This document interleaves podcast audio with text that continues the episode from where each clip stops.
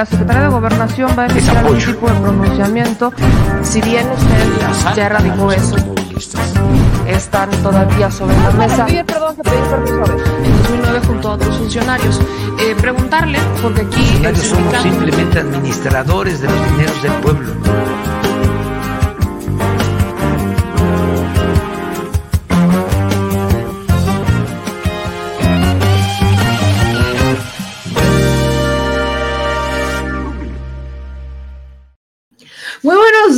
Chilitos de mi vida y de mi amor. ¿Cómo están? Bienvenidos al Detrás de la Mañanera con su segura servilleta. O sea, sé yo, Meme Yamel. Cuéntenme qué están tomando en este momento. ¿Es mañanita? ¿Están tomando juguito, té, cafecito, cafecito de olla, cafecito express? Antójeme, mi gente, para saber qué están tomando y qué me voy a tomar después de que termine este Detrás de la Mañanera. Un Detrás de la Mañanera en donde obviamente obviamente se habló de los cabilderos, ¿no? Primero el presidente Andrés Manuel López Obrador menciona, eh, saca esta foto de Pablo Salerno, hmm, este cabildero que estuvo ahí sentadito en una curul del PRI junto a una diputada del PRD, por supuesto. Y en este, en este magnífico escenario nos dejan a todos, pero perfectamente claro de qué lado están. Nada más falta que lo voten. Están en un tiempo histórico, seamos netas, están en un tiempo histórico. Y hay dos lecturas para todo esto. Si PRIPAN PRD votan después, y sobre todo después de lo del cabildero, ¿eh? sobre todo después de lo del cabildero, votan en contra de la reforma eléctrica, nos dejan perfectamente claro a quién representan. Y ya quedará en ustedes, ¿no? Porque eso sí, ya quedará en ustedes, quedará en nosotros los electores, si cuando regresan, porque van a regresar, a tocarnos la puerta para pedir nuestro voto, se los vamos a dar. Y no solo aplica para la persona, aplica para el partido, porque de ahí salen todos estos plurinominales, ¿no? Los plurinominales tienen una, tienen una razón de ser. Eh, yo soy a favor de no eliminarlos, pero sí reducirlos al mínimo, porque los plurinominales son como, eh, se supone que son los lugares reservados para tus mejores elementos en la Cámara de Diputados y en la Cámara de Senadores. Son para tus mejores elementos, aquellos que ya no quieres que salgan en elección, no quieres desgastar esa imagen, pero necesitas tener ese perfil. Está reservado para las bases, ¿no? Como para los, ah, vaya, para los mayores, llamémosle, ¿no? En los partidos políticos. Pero los plurinominales se convirtieron en una moneda de cambio muy interesante, en donde pues eh, ponen a cualquiera, literal, a cualquiera. Y pues estamos también en medio de una disputa por la reforma electoral, valía la pena mencionarlo, pero ellos también hacen una campaña. Hacen campaña con sus cabilderos, hacen campaña con los empresarios, hacen campaña, hacen campaña muchos de ellos con la gente por el partido, otros no, otros no se aparecen, ni te enteras que están ahí hasta que se sientan y toman protesta. Entonces, como ciudadanos, tenemos la decisión de mantenerlos o retirarlos. Es más, está en nosotros retirarles el registro a los partidos. ¿Cómo se le retira el registro a un partido? ¿No voten por él? Entonces, aquí hay una lectura. La reforma eléctrica es trascendental porque mientras los políticos que no la quieren votar creen que no va a haber ningún tipo de costo político, que ayer se los explicaba, pues quedará en nosotros demostrarles si es que la votan en contra, cuál será el costo político. Y sobre todo recordarles que representan al pueblo, no a los cabilderos. Y es que en la mañanera, en la, en la mañanera, el equipo de contralínea, Erika, mi querida Erika, que le mando un abrazo, fue a reportar, ¿no? Fue a, a preguntarle al presidente por estos 300 cabilderos. 300 cabilderos que son legales, ¿no? Hay que decirlo. 300 cabilderos registrados en la Cámara de Diputados y en la Cámara de Senadores entre los que destacan empresas como Coca-Cola, ¿no? Algunas tabaqueras y demás, y que uno nunca termina de entender, pues, qué resulta de los acuerdos que hacen, de sus reuniones. Después nos enteramos que andan ahí de viajes y resulta que son viajes pagados por estas cabilderas. Bueno, vaya, pero si no son, no, son, vaya, no son creadores de contenido, no son este, actores, actrices, no son, este, no se dedican al marketing como para que una empresa les esté financiando viajecitos. ¿A cambio de qué? Pues de contratos. de iniciativas, de permisos. No, para eso son los cabilderos. Entonces, aunque no está mal que existan, deberían de estar debidamente regulados y la transparencia debería de ser una máxima.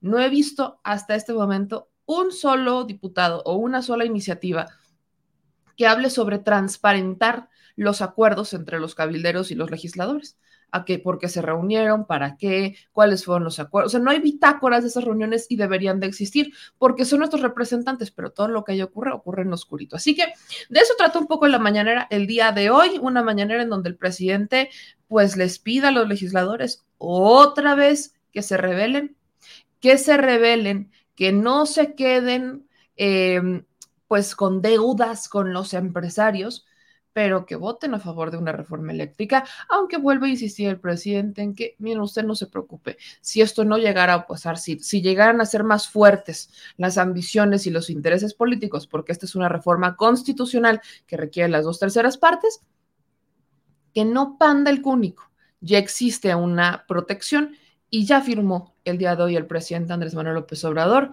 la reforma a la ley minera. Por si las dudas, para que no crean que el litio se va a quedar sin protección, ya se firmó el día de hoy una reforma a la ley minera. Pero bueno, eso no fue todo en la mañanera. Yo aquí les estoy dando como un pequeño resumen rápido antes de ir con todos los videos y con los momentos más importantes, porque también el presidente sacó el tema de Loret.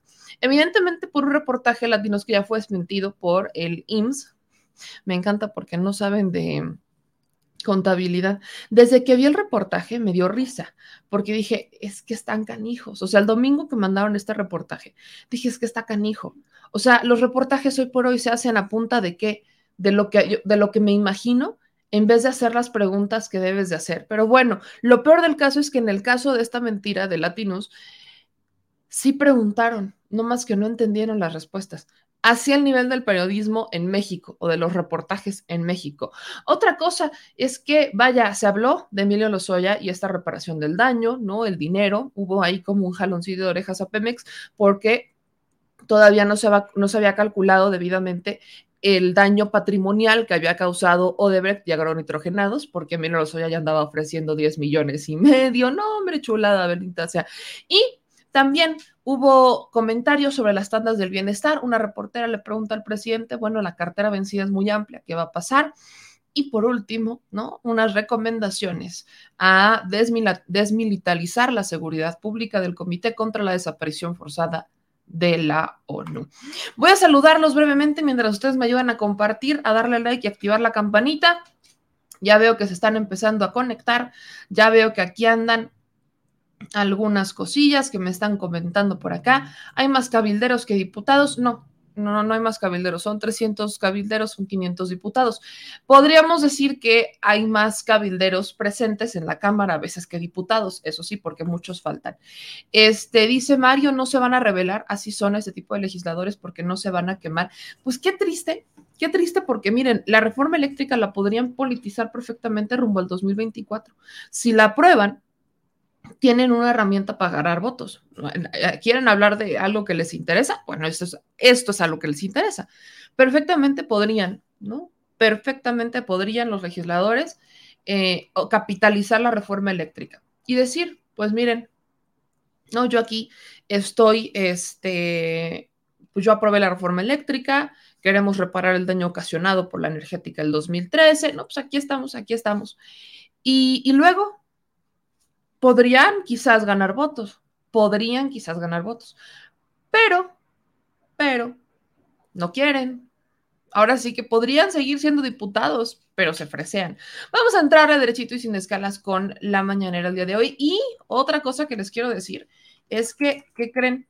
Ya nos mandaron este, el informe de la OEA. Se acordarán que fui a la OEA cuando todo esto de la revocación de mandato ya nos mandaron esa, este, pues ese, ese reporte que hacen, esa nota que ellos hacen sobre su misión de observación, ya nos las mandan y se las quiero leer, la quiero compartir con ustedes al final para ver si la OEA puso algo de lo que le dijimos o no.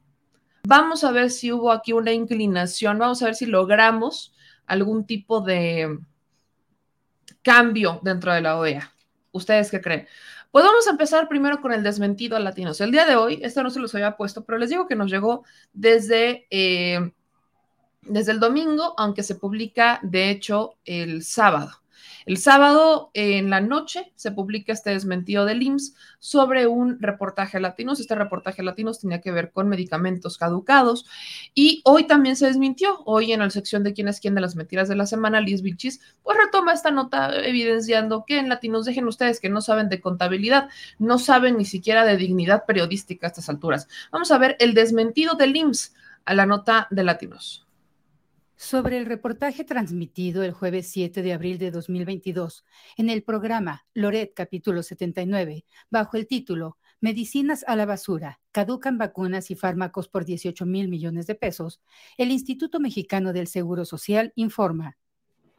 El 21 de octubre de 2021, a través de la Plataforma Nacional de Transparencia, ingresó una solicitud de información que, entre otras cosas, pedía al IMSS el número de medicamentos que caducaron en posesión de su dependencia de 2015 al 21 de octubre de 2021 por entidad federativa, clínica, nombre del medicamento y cantidad de medicamentos caducados, precio de cada medicamento. Con el fin de garantizar el derecho de acceso a la información, la Coordinación Técnica de Planeación del IMSS dispuso de su personal a fin de hacer una búsqueda exhaustiva y dar cumplimiento a la solicitud del medio de comunicación.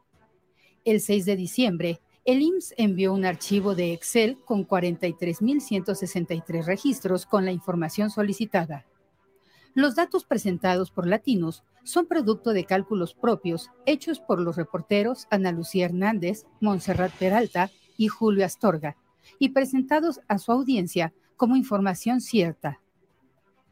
En ninguna de sus cuatro páginas de la respuesta se mencionan los datos y cifras que presenta Latinos se señala el envío de dos anexos en formato Excel y de ahí es que Latinos sacó sus conclusiones, pero sumó mal. Por eso tenemos la obligación con nuestros derechohabientes de explicar por qué.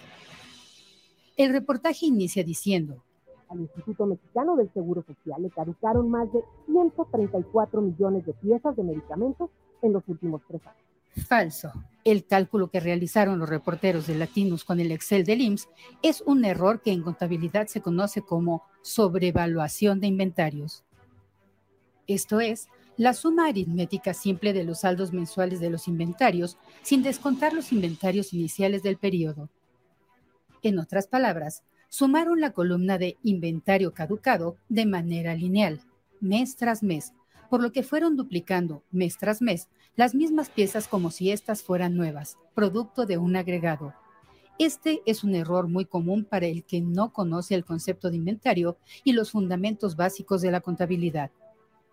Sumar los saldos de inventarios mensuales sería como si a una persona le preguntaras en enero cuántos hijos tiene y te responde que uno. En febrero le preguntas de nuevo y responde uno otra vez, pero tú lo acumulaste y reportas dos. En marzo vas a seguir teniendo un hijo y vas a reportar tres. Al final del año, bajo esta lógica, estarías reportando 12 hijos, cuando en realidad esa persona solamente tiene uno. En ese sentido, el supuesto inventario de 134 millones de piezas caducadas es una sobrevaluación de 521% sobre el dato real para ese mismo periodo, más de cinco veces de lo observado. El supuesto promedio de caducidades diarias mencionadas por latinos es, igualmente, un dato erróneo calculado de manera deficiente y presentado como real. Y esto no es todo. Del cálculo erróneo de latinos de un supuesto número de piezas caducadas en el IMSS, se suma otro dato mal calculado y presentado de manera calumniosa. El impacto de dinero de las supuestas caducidades. Latinus tuvo en su poder el catálogo de precios de 1.005 claves de medicamentos. Lo tuvo porque formó parte de la respuesta a la solicitud de información y se les hizo fácil multiplicar esos precios por sus sumas erróneas para llegar al escandaloso número de 18 mil millones de pesos. Y aseguran. La pérdida, reconoce el propio IMSS, supera los 18 mil millones de pesos. Es falso que el IMSS reconozca esa pérdida. Es un cálculo de latinos y es un error. Además, el reportaje asume que toda caducidad significa la pérdida monetaria del medicamento. El IMSS tiene mecanismos y sistemas de administración de las existencias de los inventarios y solicita a los proveedores presentar cartas de canje. Se trata de compromisos para que, en caso de que los productos lleguen a caducar, los proveedores los reemplacen por productos nuevos sin costo adicional. En los últimos tres años, el IMSS ha recuperado 254 millones de pesos bajo este esquema. Es importante aclarar que en todas las instituciones de salud del mundo existen cálculos de pérdidas de insumos aceptables, ya sea por caducidad, deterioro y mermas por otras razones. El caso del IMSS no es de 134 millones de piezas de medicamentos caducados en tres años, como asegura Latinus. En tres años, el IMSS ha suministrado 2.715 millones de piezas de medicamentos. De ellas, el porcentaje de pérdidas por caducidad y merma es de 0.76%. La desviación del error de cálculo de Latinus nos llevó a sumar 113 millones de caducidades inexistentes. Diversos centros de estudio y organizaciones como la OMS establecen recomendaciones sobre pérdidas aceptables por caducidad o deterioro por diversas causas, las instituciones deben estar por debajo del 1% del total. En promedio, en los últimos tres años, ese porcentaje en el IMSS ha sido de 0.76%, 0.24% menos que lo establecido como aceptable en buenas prácticas internacionales. Se han tomado acciones para mejorar dicho indicador. En el año de 2019 fue de 1% y para 2021 descendió a 0.5% del total. En el IMSS, el manejo de las caducidades es un proceso normado por reglas, lineamientos y más de 20 procedimientos específicos que regulan la operación de farmacias y almacenes y que consideran la corresponsabilidad con las empresas productoras y distribuidoras respecto a tiempos específicos de vida de anaquel. Por otra parte, Existen procesos donde intervienen entidades externas como COFEPRIS y el SAT.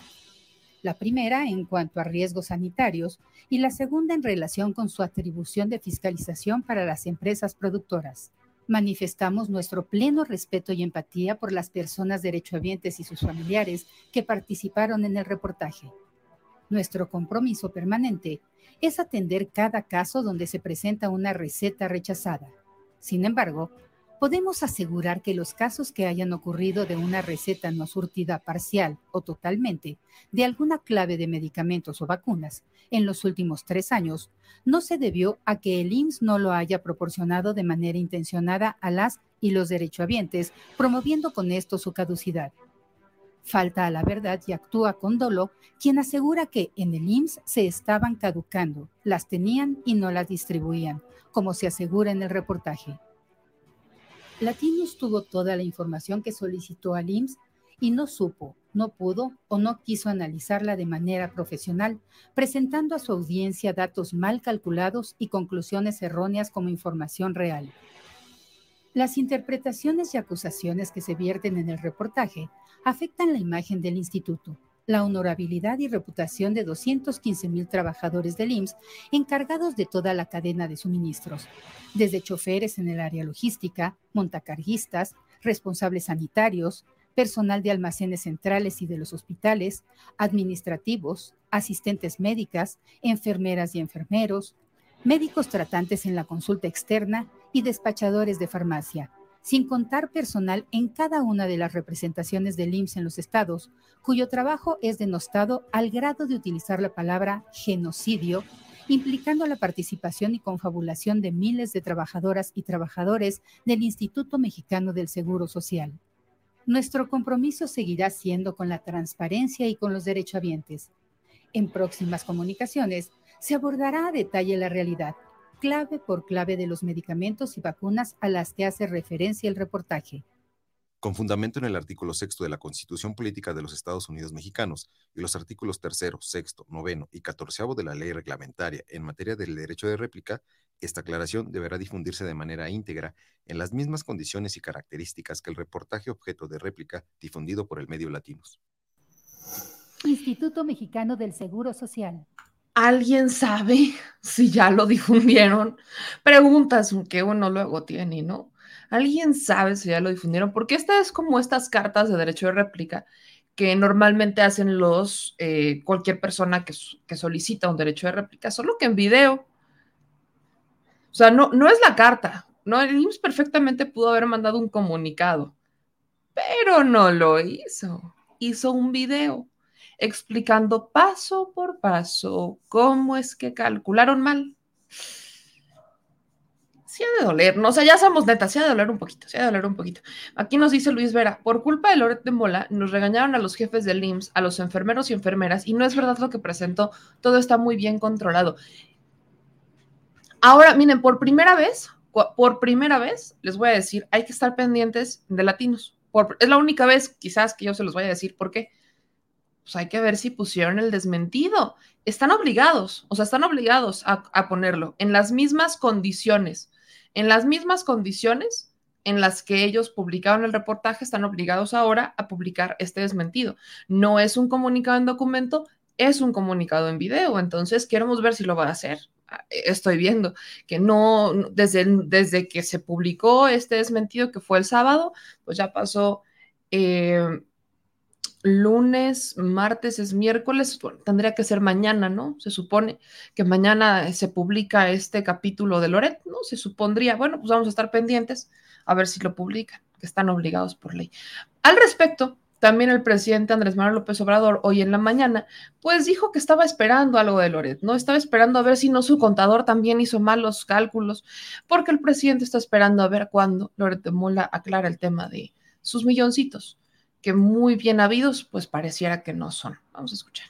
Informe sobre el departamento en Estados Unidos, sobre el departamento que adquirió en 24 millones de pesos aquí en la Ciudad de México y sobre todo del terreno y la mansión de Valle de Bravo en casi cuatro hectáreas.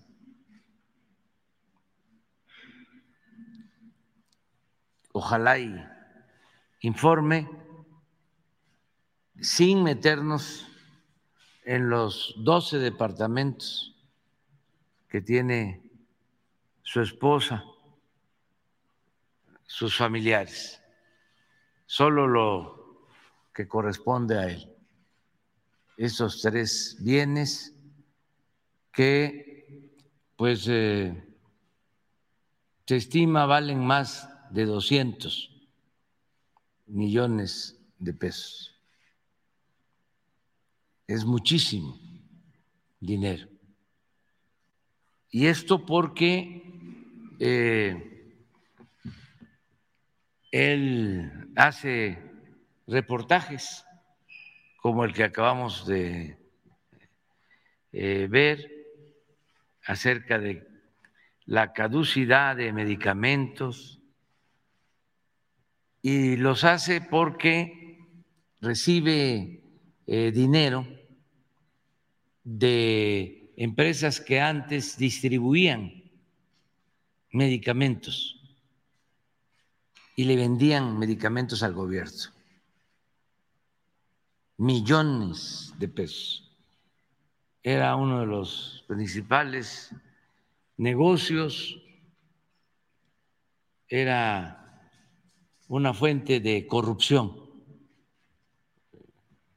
bien estructurada, manejada por políticos y medios de información. Entonces, es importante que la vida pública sea cada vez más pública. No es el hecho de que sea periodista, es que se trata de actividades o de operaciones económicas que afectaban la hacienda pública, el presupuesto que es dinero del pueblo. Estamos hablando de robos, de corrupción. Entonces, por eso tenemos que saber sobre esas riquezas explicables o inexplicables este, que se dan eh, de la noche a la mañana. Vamos a, seguir esperando sobre eh, cuál es el informe y bueno, ese informe no va a llegar, mi gente. Creo que sabemos que no va a llegar, porque ya pasaron varios días y las respuestas que da eh, Loret de Mola al respecto es que el presidente lo ataca, otra vez se, victimiza. Me parece muy curioso que vaya siendo las diez y cuarto de la mañana, a estas alturas Loret ya debe de estar despierto, ¿no? Bueno, me parece muy curioso que no haya respondido absolutamente nada, nada. Pero fíjate, Loret cometió un error, mi gente. En Latinos cometió un grave error. Si se les está acusando de que Latinos está principalmente financiado por estas empresas que tienen conflictos de interés con la estrategia Andrés Manuel López Obrador con el sector salud, porque son distribuidoras, ¿no? Que tienen contratos o tenían contratos con el gobierno de Michoacán y con otros gobiernos. Si se está acusando los intereses de madrazo, por ejemplo, que tienen estas distribuidoras que están en el sector salud, mismas a las que hicieron a un lado, ¿no? para que pudieran comprar los medicamentos en el extranjero y no los medicamentos que estas empresas están distribuyendo carísimas. ¿Cómo se les ocurre sacar una nota y mal sobre las medicinas? Creo que con esto a quien no le haya quedado claro que solamente están golpeteando porque ya no tienen los mismos contratos y porque se quedaron sin presupuestos, pues entonces no está entendiendo nada. Está como los diputados del PRD con el cabildero. Es la misma dinámica, mi gente, la misma. ¿Cómo se les ocurre? Es que hasta parecen novatos, hasta parecen novatos. Si de lo que se les está acusando es justamente de eso, y ahí van, ¿no? A traer al cabildero. Se le está acusando a Loret de tener estos intereses con las empresas que distribuyen medicinas en México carísimas. Bueno, y ahí van a hacer una nota mal sobre las medicinas en el IMSS es que hay que, es que hay que ser medio, medio, o sea, esto ya no es cinismo, es lo que le sigue. Hay que ser, porque aparte están mal hechas, están mal hechas las notas. Entonces, aquí en cabeza hay quien cabe. De verdad que les digo que en cabeza hay quien cabe. Hay veces que uno, uno, uno dice, ya no me podrían sorprender más. Y no, quítate ahí te voy. Van y te sorprenden. Pero bueno, vamos con más información. ¿Qué otra cosa ocurrió? Voy con los temas polémicos y después me voy a ir con los asuntos que son de noticia para que la gente esté interesada y esté pendiente de esto.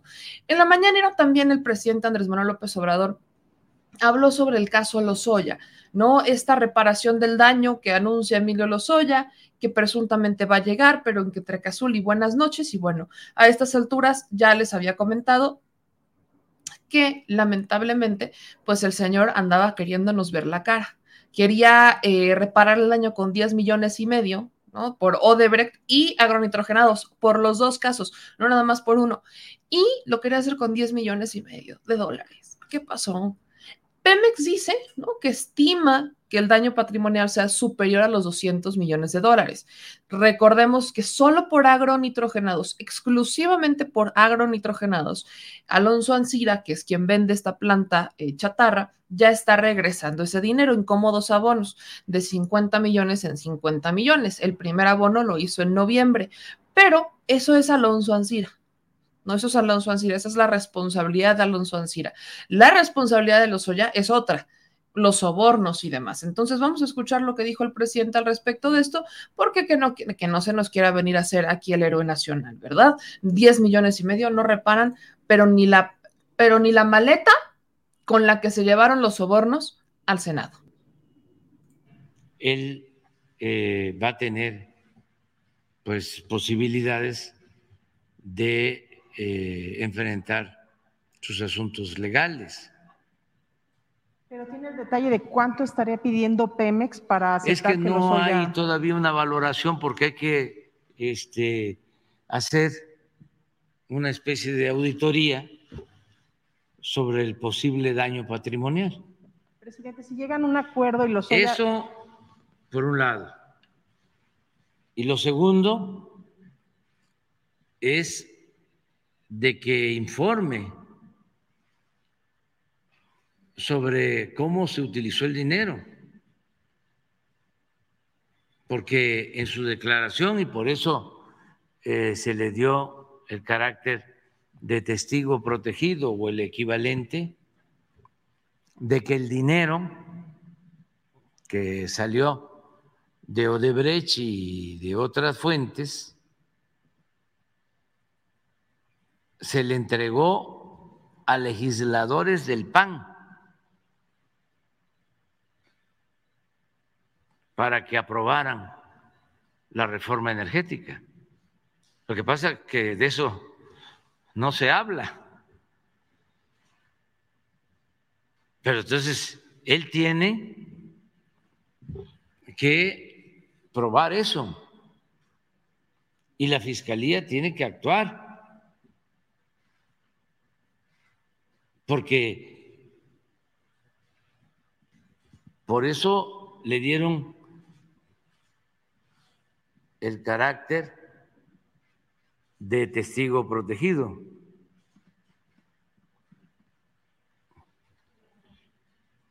que es un tratamiento especial, vamos a decir.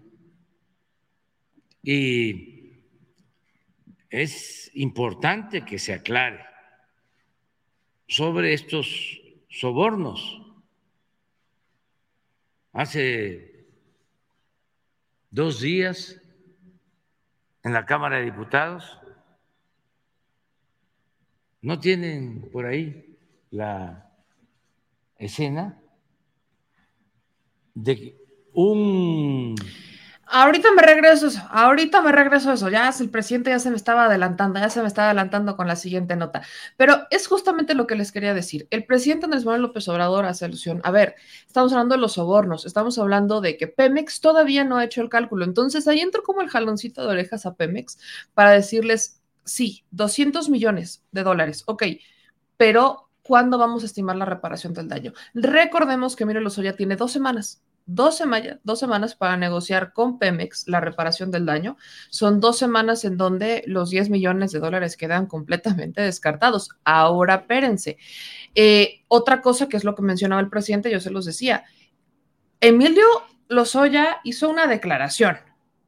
En esa declaración, el señor acusó a varios políticos, ex senadores y diputados y exdiputados, como Ricky Riquín Profugín, por cierto, de sobornos, de que habrían recibido sobornos a cambio de aprobar la reforma eléctrica. Ok. Y luego, la reforma energética del 2013. ¿Y las pruebas, APA?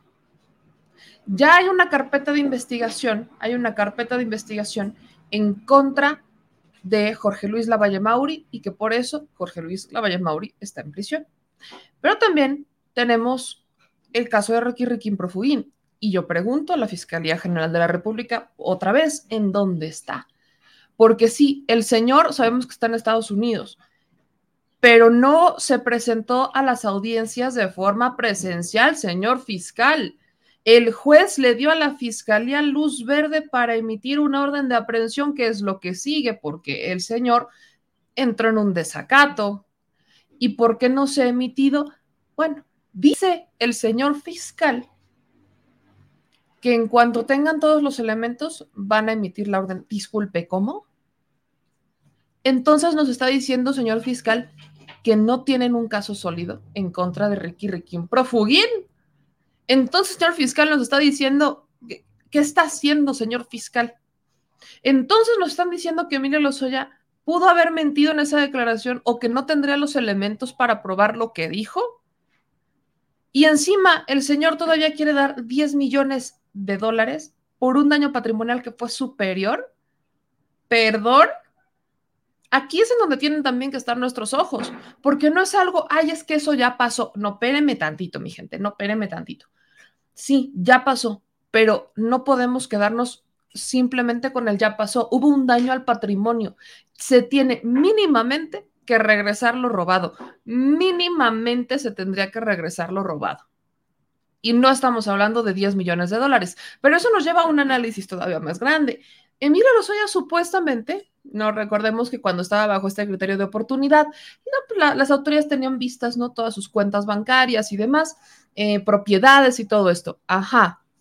Se acordarán que cuando salen los Pandora Papers, eh, sale ahí que Emilio Lozoya también a través de estos esquemas eh, tendría unos 2 millones de euros en cuentas externas. 2 millones de euros.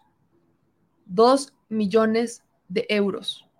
Emilio Lozoya tiene mucho dinero, muchísimo. Entonces, yo pregunto, ¿quién pompo? Sí, Emilio Lozoya nació, ¿no? En, un cuna, en cuna de oro y lo que usted quiera, pero aquí hubo sobornos y hubo robos. Hubo abuso, hubo traición para aprobar una reforma que hoy queremos echar para atrás un poquito, que legalizaba las prácticas de estos empresarios que hoy van a la Cámara de Diputados a presentarse, a cabildear, a presionar los cañonazos a los diputados para evitar que se apruebe una reforma eléctrica. Esta es la línea así clarita, por eso es que tenemos que estar, pero así con uno, como les digo, con un ojo al gato y el otro al garabato. Porque son estos personajes que nos quieren aplicar la misma trastada. Aquí se trata de o echar para atrás esa reforma, la reforma eléctrica, la reforma energética de Enrique Peña Nieto, o simplemente se trata de mantenernos bajo la misma línea. Ahora me preguntaban qué va a pasar si no se aprueba la reforma eléctrica, qué va a pasar con la CFE. Bueno, tenemos la ley de la industria eléctrica, entonces ya tenemos una protección en donde los, los precios, bueno, irán bajando conforme se va fortaleciendo la Comisión Federal de Electricidad.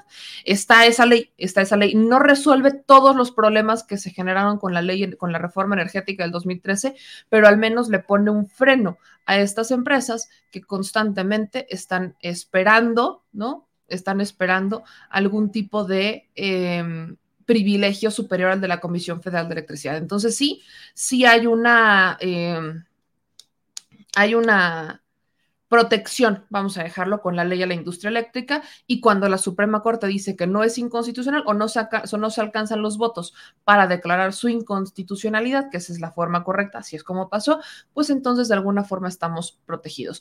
Pero lo que sí me resulta curioso, y eso es algo en lo que tenemos que insistir, los ciudadanos es en presionar por la fiscalía. El presidente dice, le tengo confianza al fiscal, pero el fiscal también debe de informar. Es lo mismo que decimos muchos de nosotros.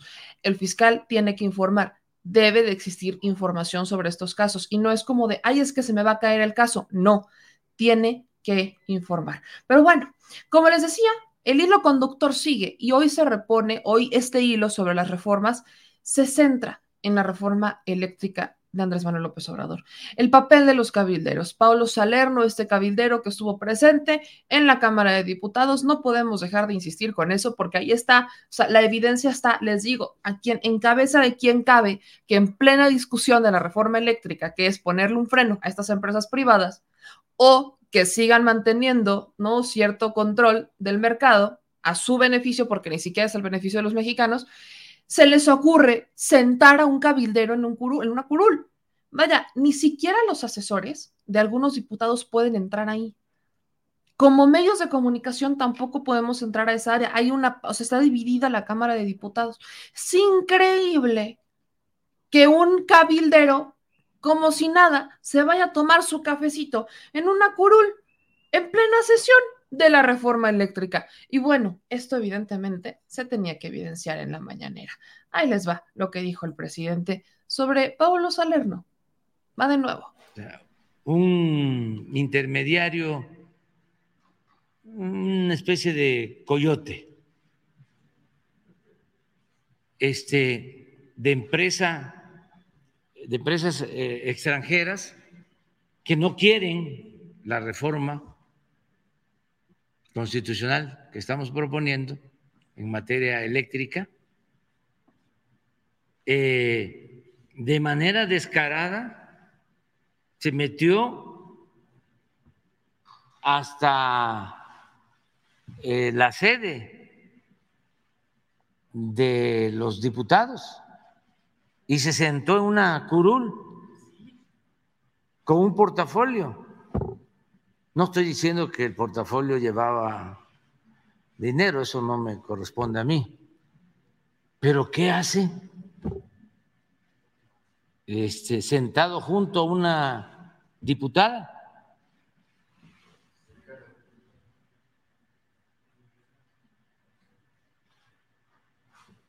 y se demostró que el señor es italiano y que trabaja para una empresa extranjera que tiene negocios en la industria eléctrica del país, de México, una empresa extranjera.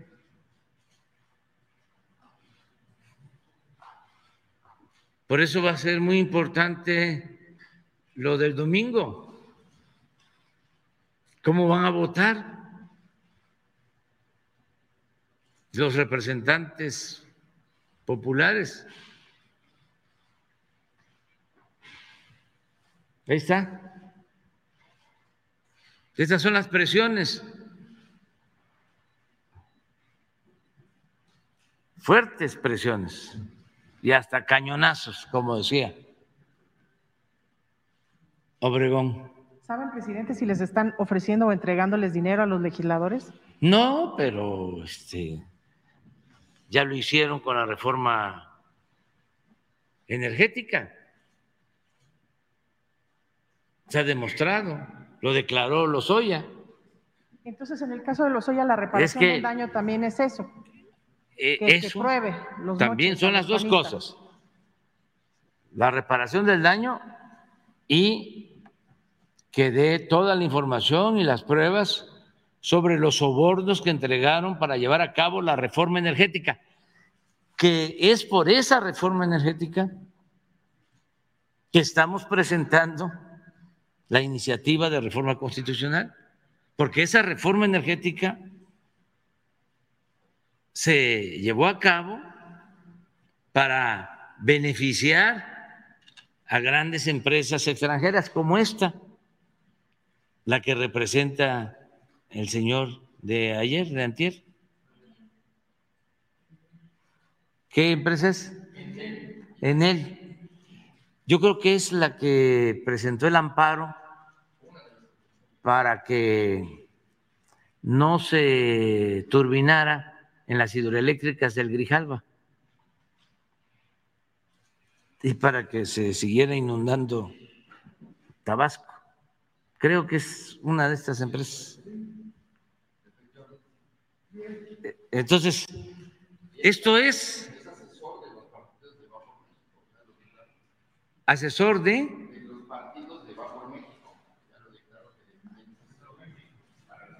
de los partidos en contra de México. Sí. Presidente, y ya por último quisiera preguntarle sobre el informe que presentó. Changos bananos, changos bananos. Ahorita regreso a lo del comité de la ONU, que ya lo, lo meteré un poquito más adelante, pero es que es justamente estos cabilderos. Volvemos a, este es un cabildero de Enel Group, ¿no? Enel Group es una de estas empresas que tiene ahí una, eh, un problema con la Comisión Federal de Electricidad.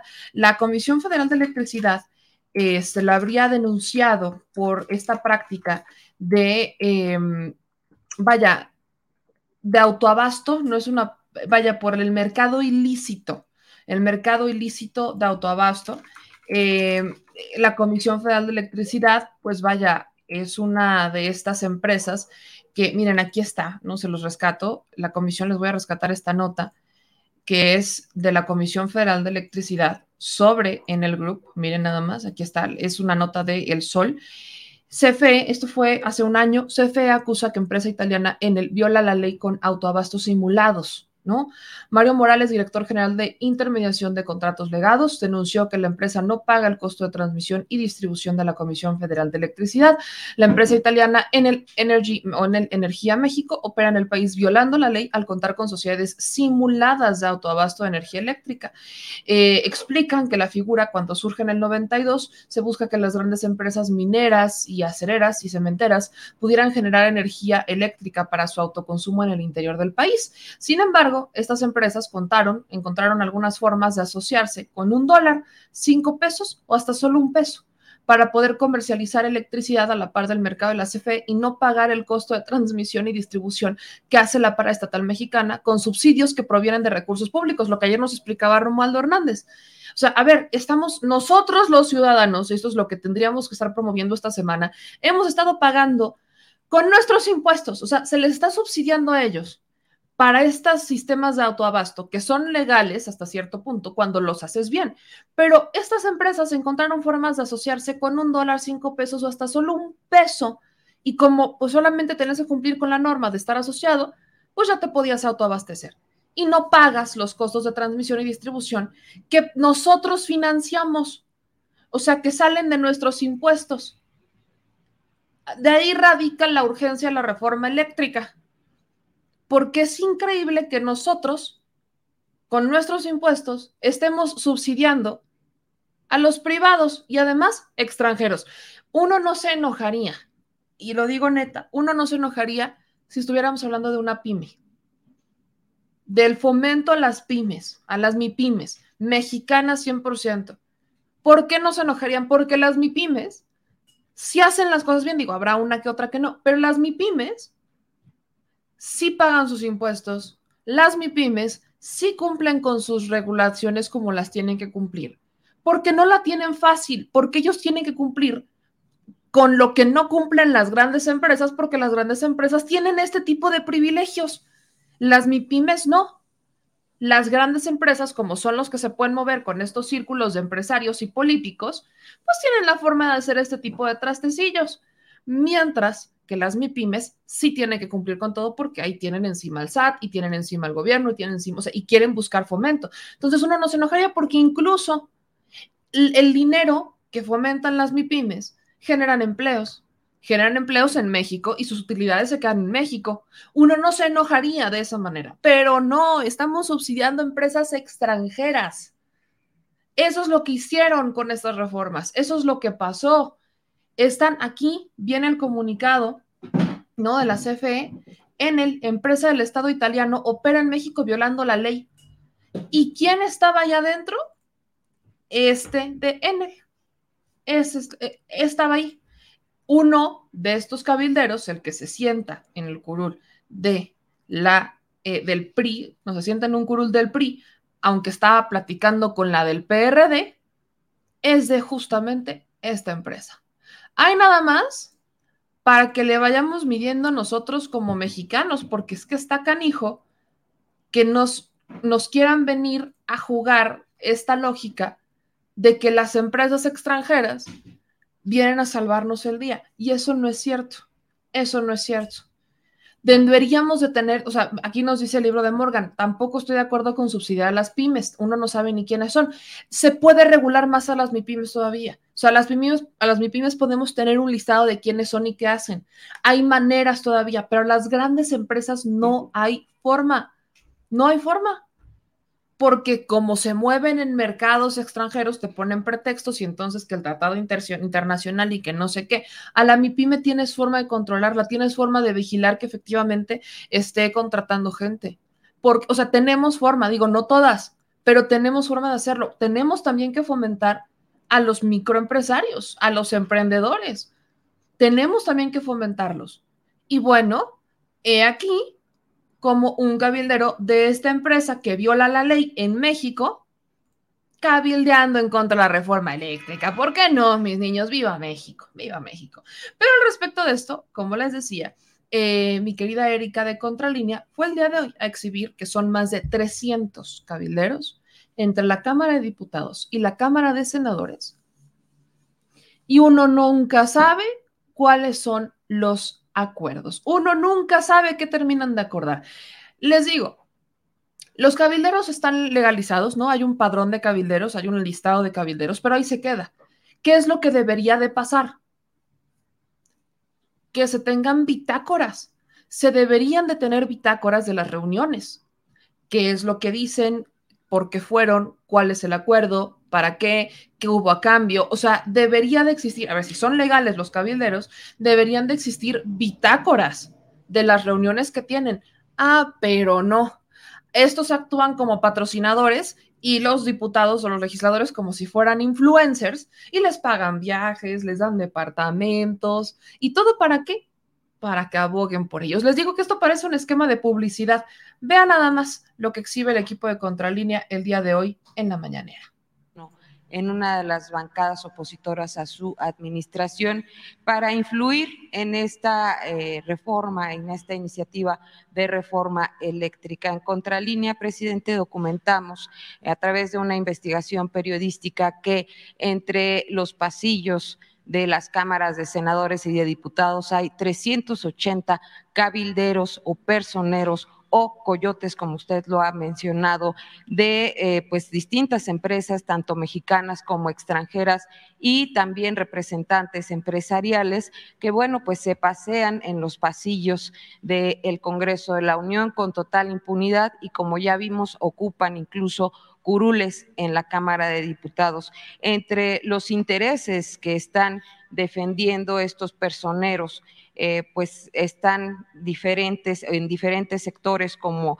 el minero, el siderúrgico, el, energético, eh, relacionados con el cambio climático, con el, desarrollo de los pueblos indígenas, eh, la ley de leyes laborales, en fin, son un sinnúmero de campos en los que están metidos y de todo esto, presidente, pues no hay información al respecto, no sabemos los mexicanos cuáles son los acuerdos, cuáles son las pláticas, cada cuándo se reúnen, si ha habido sobornos en eh, legislaturas anteriores, pues se dio el caso o se documentó que eh, legisladores panistas habían recibido viajes eh, por parte de una tabacalera a una eh, muestra de, automovilismo. Y bueno, ahora, pues de acuerdo con este padrón de cabilderos de la 65 legislatura, como ya le decía, son 380 cabilderos y personeros que se mueven en la Cámara de Diputados y de eh, Senadores que no hay registro público de estos tratos a los que llegan con los representantes populares y bueno, entre algunas de las empresas que hay eh, están representadas, pues está Coca-Cola, Philips, PepsiCo, Samsung, Amazon, Facebook, Roche, Johnson Johnson, Singenta Agro, ATT, Kansas City Southern, de México, Price Waterhouse Cooper, también está eh, pues la International Chamber of Commerce México y en este momento pues también vemos a transnacionales que están eh, pues enfocadas a esta iniciativa de reforma eléctrica que usted ha propuesto. También pues están los personeros del Consejo Coordinador Empresarial, la Confederación de Cámaras Industriales, la CONCAMIN y la Confederación Patronal de la República Mexicana, Coparmex.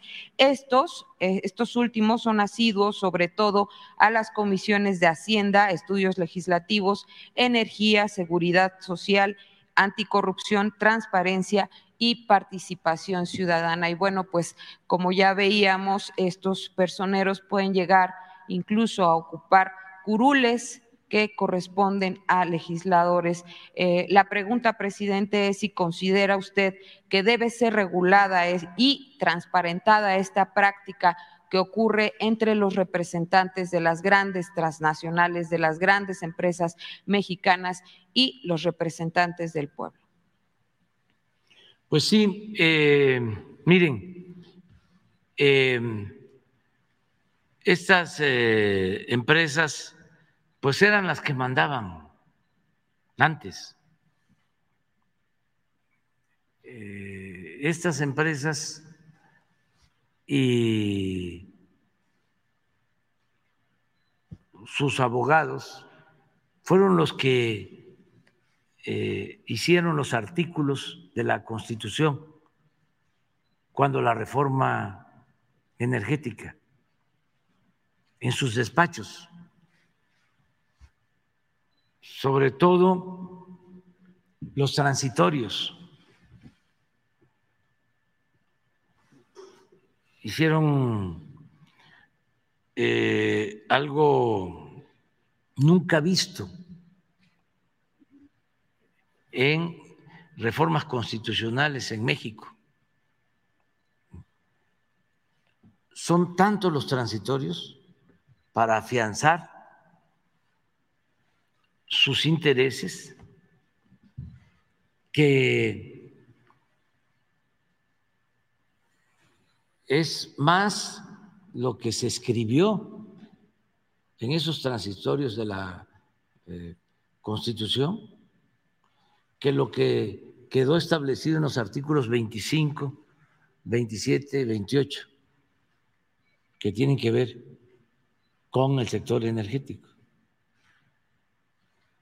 Porque los abogados, este, para no eh, reformar leyes secundarias que solo requieren de mayoría simple, quisieron que todo quedara en la Constitución.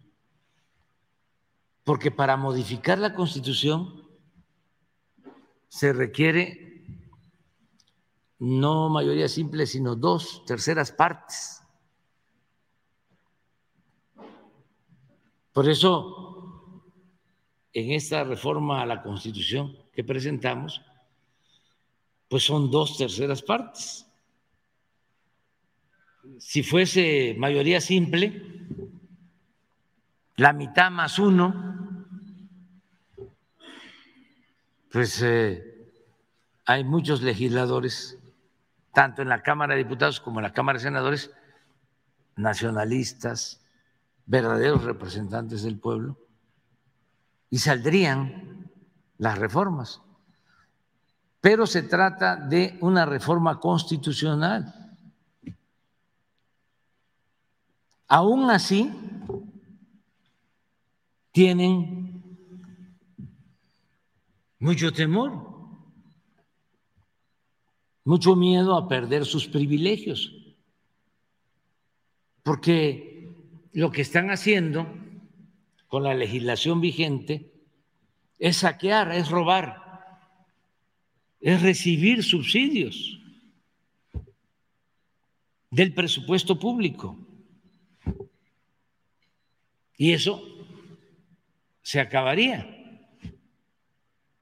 Pero no solo es eso, es también el litio, que es un mineral estratégico sin el cual no podría haber desarrollo industrial para sustituir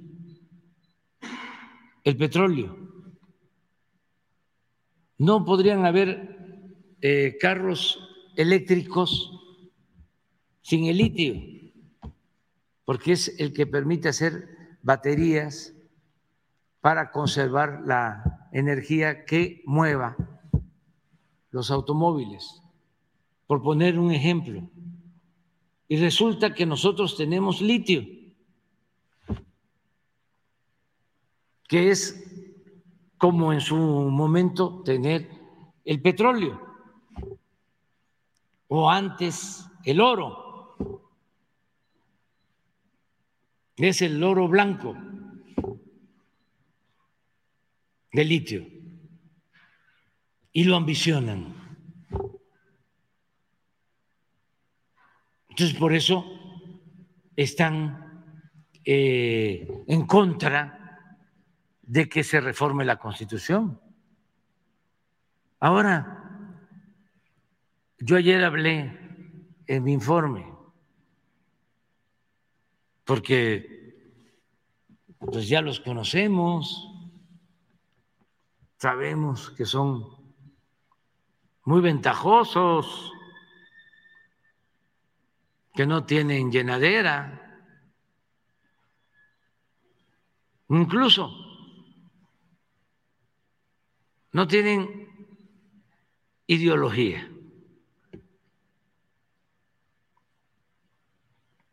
Tienen intereses. Su Dios es el dinero. Podría aquí poner ejemplos. ¿eh? Voy a poner uno, porque esto ayuda mucho, sobre todo a los jóvenes. el caso de Venezuela. Decían horrores de Venezuela. Lo peor Venezuela.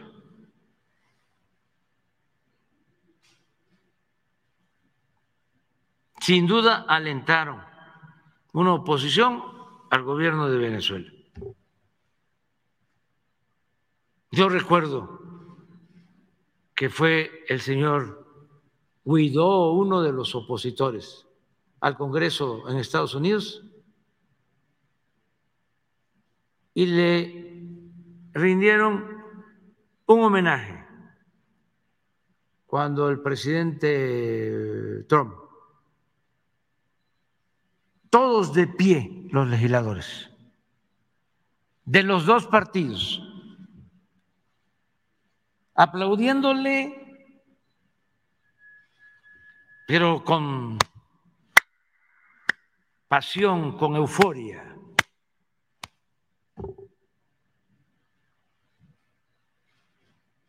Bueno, eso fue hace como año y medio, dos años. Viene ahora el conflicto Rusia-Ucrania, hay este, problemas con el petróleo, porque Rusia produce petróleo y desde luego gas. Y de repente un acuerdo con Venezuela para que una empresa petrolera, Chevron, extraiga un millón de barriles diarios de Venezuela. ¿Y en dónde quedó el pleito? Gran pregunta, ¿en dónde quedó el pleito? Justamente ese es el tema, poderoso caballero don dinero, siempre presente en los mejores eventos. Y ese es, es un gran debate que nos vamos a tener. Les repito, los cabilderos, no, los cabilderos son legales. Lo que hace falta es regularlos. Lo que hace falta es que tengamos una claridad de qué hacen cuando van a reunirse con los legisladores. Vaya, recuerdo un caso reciente que tuvo que ver con los cabilderos de empresas tabaqueras. Eh, estas empresas de tabaco estaban cabildeando con los legisladores por una ley, se acordarán la ley del tabaco. La industria del tabaco es enorme, entonces, eh, y millonaria, multimillonaria. Entonces, se acordarán de esta ley que regulaba, ¿no? El tema del tabaco, los, los vapes, ¿no? Los cigarros electrónicos. Y todos estos estaban, pero trepados y fueron a cabildearlo con los senadores. Esta cayó en los senadores y ahí estaban que se invitando a los senadores para tal o cual evento, que si se los llevaban de viaje para conocer la industria, ¿no? Viajes turísticos bien padrísimos, no, hombre. Y, y, y nuestros legisladores, ¿qué hacían al respecto? Vaya, o sea, a ver, como nosotros no les podemos pagar un viaje a las zonas rurales para que vayan a ver los problemas y los solucionen, pues no nos pelan. Supongo que por ahí va la cosa, ¿no?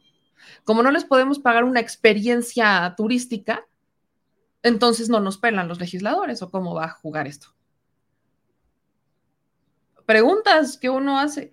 En el tema de la refresquera, se acordarán también que hicimos un programa especial sobre las bebidas azucaradas en el Senado. Lo hicimos ahí con el senador Armenta y dos nutriólogas.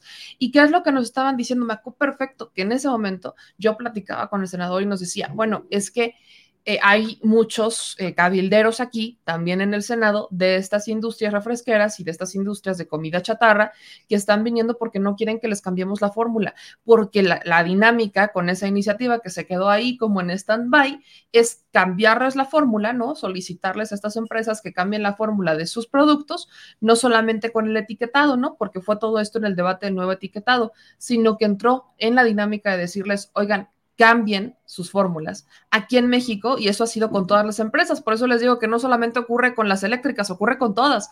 Hay empresas aquí en México que vienen a hacer lo que no les dejan hacer en otros países, ni siquiera en los de origen.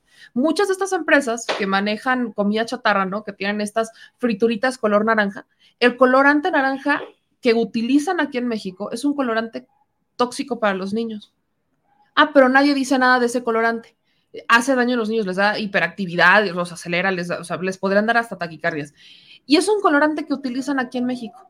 Ah, es que es en poquitas cantidades. Ajá, pero si consumen muchas de estas fritangas, ¿no? De estas frituritas que antes tenían a un tigre, creo era, este, y eran torciditos naranjas, son torciditos naranjas, y no solamente los usan ese, los usan en varios.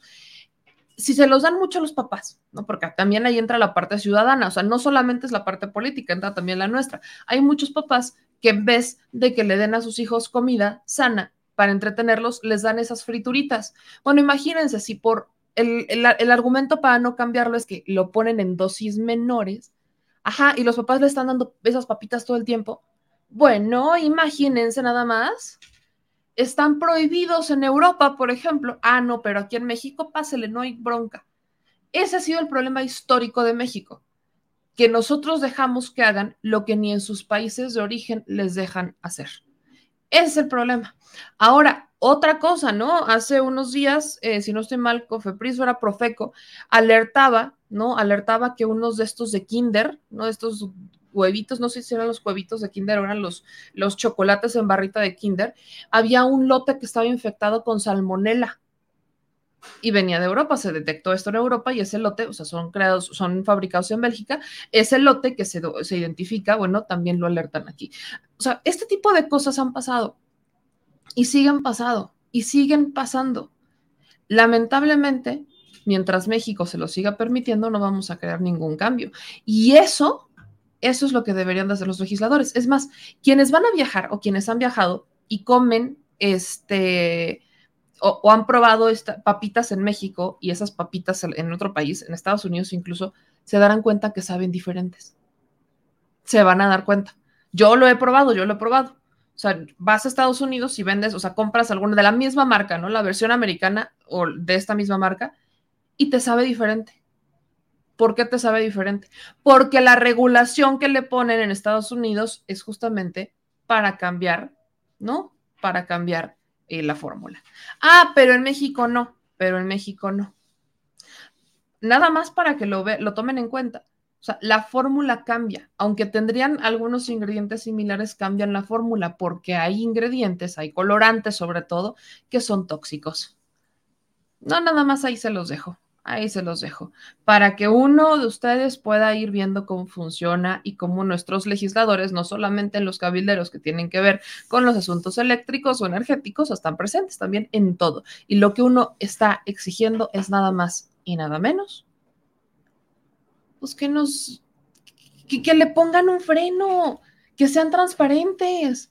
Nadie les está diciendo que dejen de hacer su trabajo, solamente le estamos pidiendo que sean transparentes con el trabajo que realizan ok, lo que están haciendo no está bien. Preguntas que quedarán al aire. Por último, eh, me voy rápido con estas noticias que son importantes. La primera, tandas del bienestar. En la mañanera justamente se menciona, una reportera le menciona al presidente Andrés Manuel López Obrador, que bueno, la cartera, ¿no? La cartera, este, pues que queda ahí, cartera vencida de las tandas del bienestar es bastante amplia. Se hablan de más de 3 mil millones de pesos que no han regresado al erario por estas tandas del bienestar que se habrían dado a las personas que solicitaron este préstamo en tiempos de pandemia. El presidente dice, bueno, es que eso sería un poco lógico porque estamos hablando de tiempos de crisis, la gente apenas está recuperando, tenemos inflación. Bueno, es lógico un poco que tengamos una cartera vencida amplia, pero se les seguirán dando estas facilidades a las personas para poder pagarlo. Eso es lo que menciona el presidente en un punto. Segundo punto, también el presidente habla sobre esas recomendaciones, ¿no? El Comité contra la Desaparición Forzada de la ONU le recomienda al presidente ante la ola de desapariciones de menores, sobre todo niños, niñas y adolescentes, que desmilitarice el país, ¿no? Es una recomendación, es una constante. La Organización de las Naciones Unidas todas las organizaciones internacionales apelan exactamente a lo mismo, a la desmilitarización. Volvemos a la estrategia de seguridad de este gobierno. Estamos en vías de una desmilitarización en cuanto se termine de consolidar la Guardia Nacional. ¿Qué pasa también? La Guardia Nacional, el presidente está buscando con una reforma que todavía no la presenta, pero que ya nos alertó de que se va a tratar, de que la Guardia Nacional pase de ser civil a ser controlada por militares. Este es un debate, ¿no? Porque sería un híbrido, la Guardia Nacional de por sí es un híbrido militar-civil, pero este híbrido ¿no? Este híbrido lo que busca es que ya no esté en control civil, sino en control militar. Algo que era, de hecho, la propuesta original de la Guardia Nacional, que cuando se crea la ley de la Guardia Nacional y las reformas que se hicieron después de esta, quisieron fortalecer la parte civil. Eh, ¿Qué es lo único que aquí se ha debatido? Bueno, sabemos que las Fuerzas Armadas operan conforme a lo que quiere el comandante supremo de las Fuerzas Armadas. Todo dependería de quién esté en el poder lo que nos obliga a nosotros ciudadanos a estar súper activos, a estar súper pendientes de quiénes van a ser nuestros próximos comandantes supremos, o sea, nuestros próximos presidentes, si es que esta ley se conformara. Porque de tener un vival como lo tuvimos con Felipe Calderón, no o sea, las cosas funcionarían mal, para que me entiendan. O sea, habría un riesgo, porque todo depende de la instrucción que dé el comandante supremo de las Fuerzas Armadas. ¿Es un riesgo? Sí, sí es un riesgo, pero bueno, el presidente Andrés Manuel López Obrador sigue planteando que esta es una iniciativa necesaria, necesaria para poder tener como un mejor desempeño de la Guardia Nacional y que eventualmente pues, se pueda mejorar la seguridad del país. Eh, voy con la última nota, mis amigos, que tiene que ver con este informe preliminar de la misión de visitantes extranjeros en México. El día de ayer nos lo comparten eh, de la OEA. Recordemos que justamente eh, su segura servilleta, Juncar Solano, Renata Turrent, Juliana Tilano, el doctor Isaac de Paz, eh, fuimos, estuvimos presentes en esta reunión porque fuimos nosotros los convocados, no solamente a los debates con el INE, sino que también fuimos nosotros convocados para eh, pues dar nuestras impresiones de la revocación de mandato a la OEA, a esta misión de visitantes extranjeros. Y bueno, me resulta interesante, ya lo leí un poquito. Yo estaba en la expectativa, dije, bueno, a ver, tengo una hipótesis, quiero comprobarla. ¿Cuál es mi hipótesis o cuál era mi hipótesis?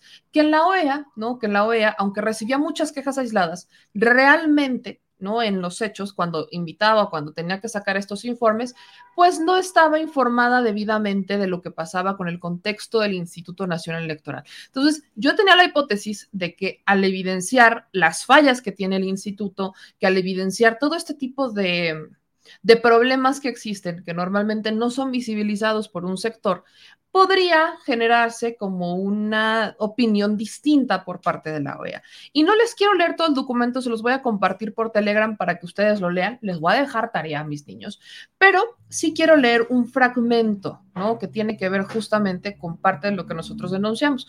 Aquí ustedes pueden ver, este es el informe preliminar de la OEA, lo voy a centrar un poquito para que le hagan zoom. Eh, aquí viene como todo el contexto, ¿no? Que bien que eh, durante su estadía en México, la misión sostuvo reuniones con autoridades electorales y demás, ¿no?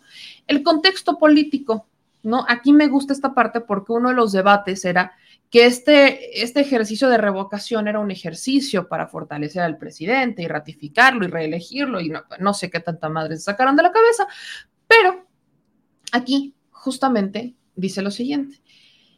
Aquí pone el contexto, ¿no? La figura de revocación de mandato fue introducida por la Constitución mexicana a partir de la reforma aprobada en diciembre del 2019, a través de la cual México se convirtió en el cuarto país en América Latina en adoptar este mecanismo para el cargo de elección popular de la más alta jerarquía.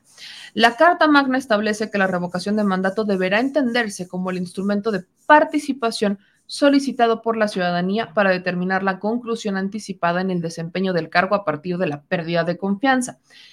Si bien algunas organizaciones y ciudadanas o ciudadanos efectivamente buscaron promover esta figura con el objeto de remover al presidente del cargo, la activación de la revocación fue mayormente impulsada por una asociación civil que estaba a favor de la continuidad del primer mandatario y que entendía el proceso como un ejercicio de educación cívica respecto al nuevo derecho constitucional adquirido. Representantes de los partidos de oposición, entre otros actores, consideraron que se había desvirtuado el sentido del mecanismo de participación y que era un ejercicio innecesario. Del mismo modo, algunos de los partidos aclararon que el rol de los opositores de gobierno no debe entenderse como equivalente a la búsqueda de la interrupción de un mandato constitucional resultando del voto popular. Ahora ellos intolerantes De lo anterior se desprende que la gran mayoría de los actores con los que se reunió la misión manifestaron de una manera explícita o a modo de crítica que se llevó a cabo un ejercicio de ratificación a través del cual se dio un sentido inverso a la figura que establece la Constitución. Al igual que las elecciones federales y locales del 2021, la misión observó que el contexto en el que se llevó a cabo el proceso de revocación de mandato presidencial estuvo marcado por un clima de alta polarización. La misión observó que distintos aspectos del proceso fueron motivo de controversia, debate público y acusaciones. Los principales ejes de discusión fueron la regulación de la revocación, el presupuesto del INE y la cantidad de casillas a ser instaladas, los procedimientos para la activación y difusión del ejercicio, así como las infracciones a las normas por parte de funcionarios públicos del más alto nivel. En un escenario de gran tensión, se observó que representantes de los más altos niveles de gobierno realizaron acusaciones contra la autoridad electoral. Asimismo, la misión conoció que en el marco de las controversias suscitadas en torno al presupuesto y la decisión del INE de posponer temporalmente la revocación, el presidente de la Cámara de Diputados presentó una denuncia penal me, brinca esta parte, ¿no? Eh, la OEA decepcionando como siempre. Porque aquí justamente dice, de lo anterior se desprende que la mayoría de los actores con las que se reunió, disculpe, ¿qué? Aquí entra el equilibrio. También el presidente lo mencionaba, ¿no? Haciendo una crítica a Aristegui cuando le dan a Lorenzo, a Fabricio Mejía, este, otro, les dan 15 minutos, pero a Santiago le dan una hora. Bueno, justamente eso es lo que pasó aquí. Quienes estuvimos presionando. Yo les mandé videos, aquí nadie me cuenta, yo les mandé videos a la OEA de la gente en las calles, de la manifestación en Puebla, de cómo entendían que el proceso no era una ratificación, sino que era una revocación. Yo se los mandé, no solamente fue mi opinión, yo se los mandé, pero la OEA se reunió con los representantes de Morena PT, ¿verde? Sí, pero con los del PRI, con los del PAN, con los del PRD, se reunió con el instituto, con los consejeros del INE, se reunió con los de Frena, se reunió con, los, con distintas organizaciones civiles en contra del presidente. O sea, si vemos el ejercicio, se reunió más con los que estaban eh, diciendo que era un proceso de ratificación que con los que estábamos evidenciando que era un proceso de revocación y que la gente lo entendía. Pues cómo no van a entender que la mayoría de los actores, pues si se reunieron con la mayoría de ellos, con nosotros fuimos pocos y lo vi en todas las publicaciones de la OEA. O sea, con nosotros fueron pocos. Se reunieron, hagan de cuenta que fueron dos contra cinco. Pues cómo no van a decirlo si se reunieron en su mayoría con ellos. Pero me queda claro que a la, revolución de izquierda en México le hace falta un camino largo. O sea, el que Andrés Manuel López Obrador se convirtiera en presidente es solamente un paso, mi gente, es solamente un paso rumbo a todo lo que nos queda, porque ya ahora no es oposición, la izquierda ya no es oposición, ahora la izquierda es poder, ahora a ver cuánto lo mantenemos, a ver cuánto mantenemos el poder las izquierdas, los rebeldes, a ver cuánto tiempo lo logramos mantener porque vemos cómo sigue la balanza medio dispareja. En vez de que estemos ahora sí en un punto parejo, estamos todavía disparejos. Y eso es lo que yo quería ver. Así que mi hipótesis no se confirmó. Al contrario, la OEA, como siempre, como siempre, privilegiando los pensamientos de derecha. La prueba aquí la tengo. Ahora sí, ya nadie me lo platica, ya nadie me lo cuenta. Muchísimas gracias, Santi Rubens, que nos manda un super chat de dos dólares. Muchísimas gracias. Acá nos dice Nat, nos falta mucho por involucrarnos y se vio en la última votación. Muy poca participación. Totalmente de acuerdo con ustedes. Nos dicen acá, eh, bienvenida al mundo real. Ahí está Bolivia o Venezuela, dice Luisa Fernanda. Tenía la noción, me queda claro, Luisa. O sea, yo tenía claro, pero dije, bueno, vamos a darle un voto de confianza. Vamos a darle un voto de confianza. Ahora, con los elementos en la mano, les puedo decir que justamente la OEA es completamente imparcial. O sea, ya lo sabía. Solamente era como voy a comprobarlo desde mi perspectiva y con mi experiencia. Con mi experiencia y vamos a ver qué show. Y se confirmó se confirmó eh, que la OEA pues es completamente imparcial. Eh, dice eh, Causoleño, raza, ¿cómo están después del sismo nacional del 10 de abril? Mira que perder 15 millones es una tristeza en todos lados. Causoleño, ¿perder 15 millones? ¿Quién los perdió? Ni el PAN los tiene, Causuleño. ya los quisieran tener por un día de fiesta. Dice Telly, solo los usaron a los youtubers para tratar de ratificar su veracidad de la OEA, pues la gente sabe que esa organización no vale nada.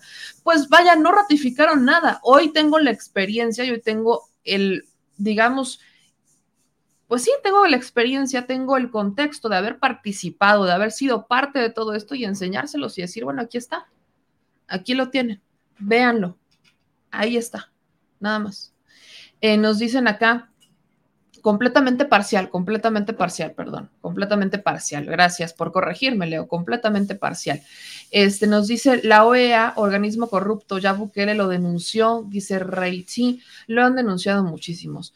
Eh, dice Leopoldo Aimeme, solo fueron usados por la OEA. Ustedes dicen que fuimos usados por la OEA. Yo puedo decir que ahora tengo los elementos para pelearme con la OEA. Bueno, no pelearme, no, le llamaría así, pero al menos sí tengo elementos para decirles, épale, y créanme, ahorita lo voy a hacer. La OEA parcial, la OEA de derecha, hoy ya tengo elementos, ya tengo elementos para decirles, épale, pues cómo no va a ser la mayoría, si ustedes se reunieron en su mayoría con ellos y a nosotros nos dejaron menos. Ahora ya tengo elementos en la mano. dirían en mi rancho, uno habla con los pelos de la burra en la mano. Es correcto, mi querida Cintia. Ahora sí lo tengo. Este, no dicen, los mejores tener la experiencia, no solo de oídas, exactamente. Eh, hay que usar a la OEA para evidenciar su parcialidad. Nos dicen acá en otros comentarios, eh, The Jakesman, exacto, para eso sirve, para eso sirve, para que podamos tener los elementos de la purra en la mano. Eh, sí, ya corregí, mi querida María Olivia, la OEA parcial, OEA parcial, OEA de derecha, para que quede todavía más claro, para que si quieren hacer una edición de este video lo puedan hacer bien, OEA parcial, OEA de derecha. Eh, dice María, esa historia de la parcialidad de la OEA eh, ha atacado democracias. Claro, y pues vamos a ver qué es lo que pasa después de esto con la reelección, con el periodo de Almagro, ¿no? Me, queda claro. Pues mis niños, ya nos vamos. Quiero agradecerles a todos los que se suscriben al canal y que no nos abandonan. Ya somos 367 mil en este canal y 319 mil en Facebook. Ya vamos para los 17 mil en nuestro segundo Facebook y 154 mil en nuestro Facebook de The Mexico News. Gracias a todos los que se siguen suscribiendo. Ya somos más de 170 mil en Twitter también y en Twitch. Bueno, ahí vamos creciendo, ¿no? Twitch, mi bandita de Twitch siempre presente en los mejores eventos. Hoy estuvimos entre 8 y 10, entonces estoy muy contenta. Gracias a todos por apoyarnos. Recuerden que tenemos esta chile gira pendiente. Nos vamos a Centroamérica ya en unos cuantos días, ya no tarda tanto, ya estamos a mitades, a mitades de abril y nosotros nos vamos en mayo, la primera semana de mayo, primera, segunda semana de mayo. Vamos a estar por Honduras, El Salvador, Guatemala, Cuba y Belice. Les vamos a explicar cómo va a estar la jornada, pero no podríamos hacer esta gira sin ustedes. Así que gracias a todos los que se van sumando con sus donativos, con sus likes, que nos van ayudando a crecer el canal, a que seamos cada vez más para poder generar un contenido distinto. De verdad, muchísimas gracias porque solamente ustedes nos apoyan. Cuando me preguntan, meme, es que a ti quién te paga, desquita tu salario, yo no soy asalariada Mm, me encanta no ser asalariada. Pero ¿de quién dependo? Dependo de ustedes, dependo de la creación de contenido, dependemos de nuestros videos, de la monetización que nos da YouTube y la monetización que nos llega a dar Facebook, que es mucho menor, pero solamente dependemos de ustedes. Así que yo quiero agradecerles por apoyarnos, quiero agradecerles porque sigue aquí la banda, porque no nos dejan y porque aunque a muchos dicen, bueno, ahorita no tengo un super chat, pero nos ayudan a compartir y a generar cada vez más suscriptores. Gracias a ustedes es que podemos hacer esto. Así que no dejaré de agradecerles porque con ustedes todo y sin ustedes absolutamente nada. ¿Cuándo vamos a California? Bueno, vamos a ir a Los Ángeles en junio. En junio nos vamos a Los Ángeles a la Cumbre de las Américas. Allá vamos a andar y ya les avisaré también, pero esas en junio. Vamos por partes. Primero déjennos salir de eh, lo que tenemos que hacer en Quintana Roo, Yucatán y Centroamérica y después nos vamos para el norte, nos vamos a Los Ángeles, California, para platicar con nuestra bonita gente y tener distintas perspectivas. Eh, gracias, exactamente, las monetizaciones son las que le permiten crecer al canal, ¿no? Y mi querida Andrea Chávez, le mando un abrazo. Hoy el presidente la menciona y bueno, es que se lo ha ganado con los posicionamientos, con los discursos que da mi querida Andrea Chávez y mi querida Abraham Mendieta. Les mando un beso a ambos y bueno, los veo el domingo. Nos vemos el domingo allá. A ellos dos se los digo. Hoy vamos a tener una reunión en la tarde para organizar las movilizaciones que se van a llevar a cabo el domingo por el ejercicio eh, ciudadano de ir a presionar a los legisladores para que voten la reforma eléctrica. Entonces, ya les estaré confirmando, ya empezamos a dar algunas fechas, o sea, por default, el domingo a las 10 de la mañana en la Cámara de Diputados. Ya les avisaré hoy en la noche si va a haber otras movilizaciones, un plantón que se está organizando el sábado a las 6 de la tarde, que si van a organizar este, una marcha, que quieren compañeros que trabajaron en CFE organizar una marcha desde el Zócalo otra vez. Entonces, ya les estaré explicando, ya les avisaré cómo está el show. Y entonces estén pendientes hoy en la noche que tendremos un programa importante. No se les olvide, no se les olvide, por favor, que si ustedes no pueden ir a las movilizaciones, es importante también que exijan a sus legisladores háblenles por teléfono, mándenles correos, etiquétenlos en redes sociales, busquen quién es su diputado, entérense quién es su diputado. Es bien triste que los mexicanos no sepamos quiénes son nuestros diputados. Así que hay que presionar, mi querida, ahorita les voy a compartir en Twitter, ya lo compartimos en Telegram, pero en Twitter les voy a compartir justamente cómo buscar a sus legisladores para que les echen una llamadita. Si no nos contestan, no pasa nada, les insistimos. Si no nos responden el correo, no pasa nada, les saturamos la bandeja de correos. Que vean, la intención de esto es que vean que el pueblo está presente, que no puedan decir es que no me buscaron. La intención de esto es que el pueblo se haga presente que los busquemos. Si ustedes ubican la casa de gestión de algún legislador, vayan a sus casas de gestiones. Ahí dejen cartas, háganse presentes, tómense videos, tómenle fotos, díganle, aquí los estamos viendo, estamos presentes. Ya estuvo suave que la ciudadanía se haga guaje y que voltee para otro lado y que diga, ay no, es que siempre hacen lo mismo. Pues sí, siempre van a hacer lo mismo si no somos nosotros los que nos involucramos, papá. ¿Qué pasó? Gracias a Sergio Chío que nos mandó un super chat de 5 dólares. Gracias por toda la información. Haces un excelente trabajo periodístico. Saludos desde Dallas, Texas. Y bueno, ya nos vamos. Nos vemos en la noche, 9 de la noche hoy al Chile. Les mando un beso bien tronado a todos. Y disfruten su cafecito, su desayuno. Trabajen, hagan ejercicio y coman frutas y verduras. Adiós.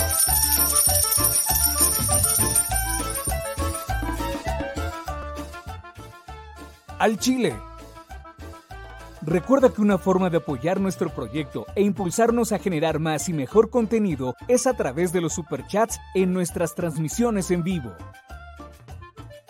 Solo tienes que dirigirte al recuadro donde escribes mensajes, darle clic al símbolo de moneda, colocar los datos de tu tarjeta bancaria, el monto a donar y de forma inmediata se verá reflejado en un recuadro de color con el mensaje de tu preferencia. Otra manera, por si no nos alcanzas a ver en vivo, es ir a la descripción de nuestro video de YouTube, darle clic a la liga de PayPal y repetir el proceso como en los superchats. Ese recurso llegará directo a nuestra cuenta bancaria.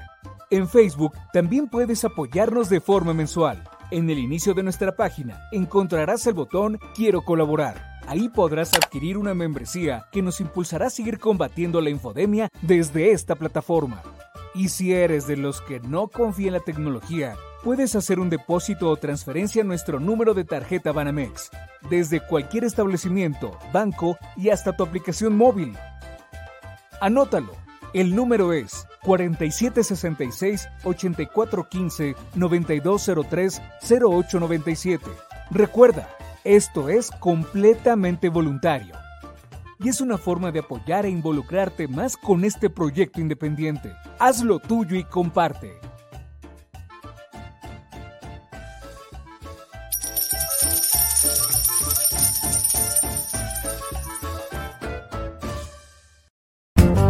Y la Secretaría de Gobernación va a emitir algún tipo de pronunciamiento, si bien usted ya radicó eso están todavía sobre la mesa. perdón, que pedí permiso a ver. En 2009 junto a otros funcionarios. Eh, preguntarle, porque aquí... somos simplemente administradores de los dineros del pueblo.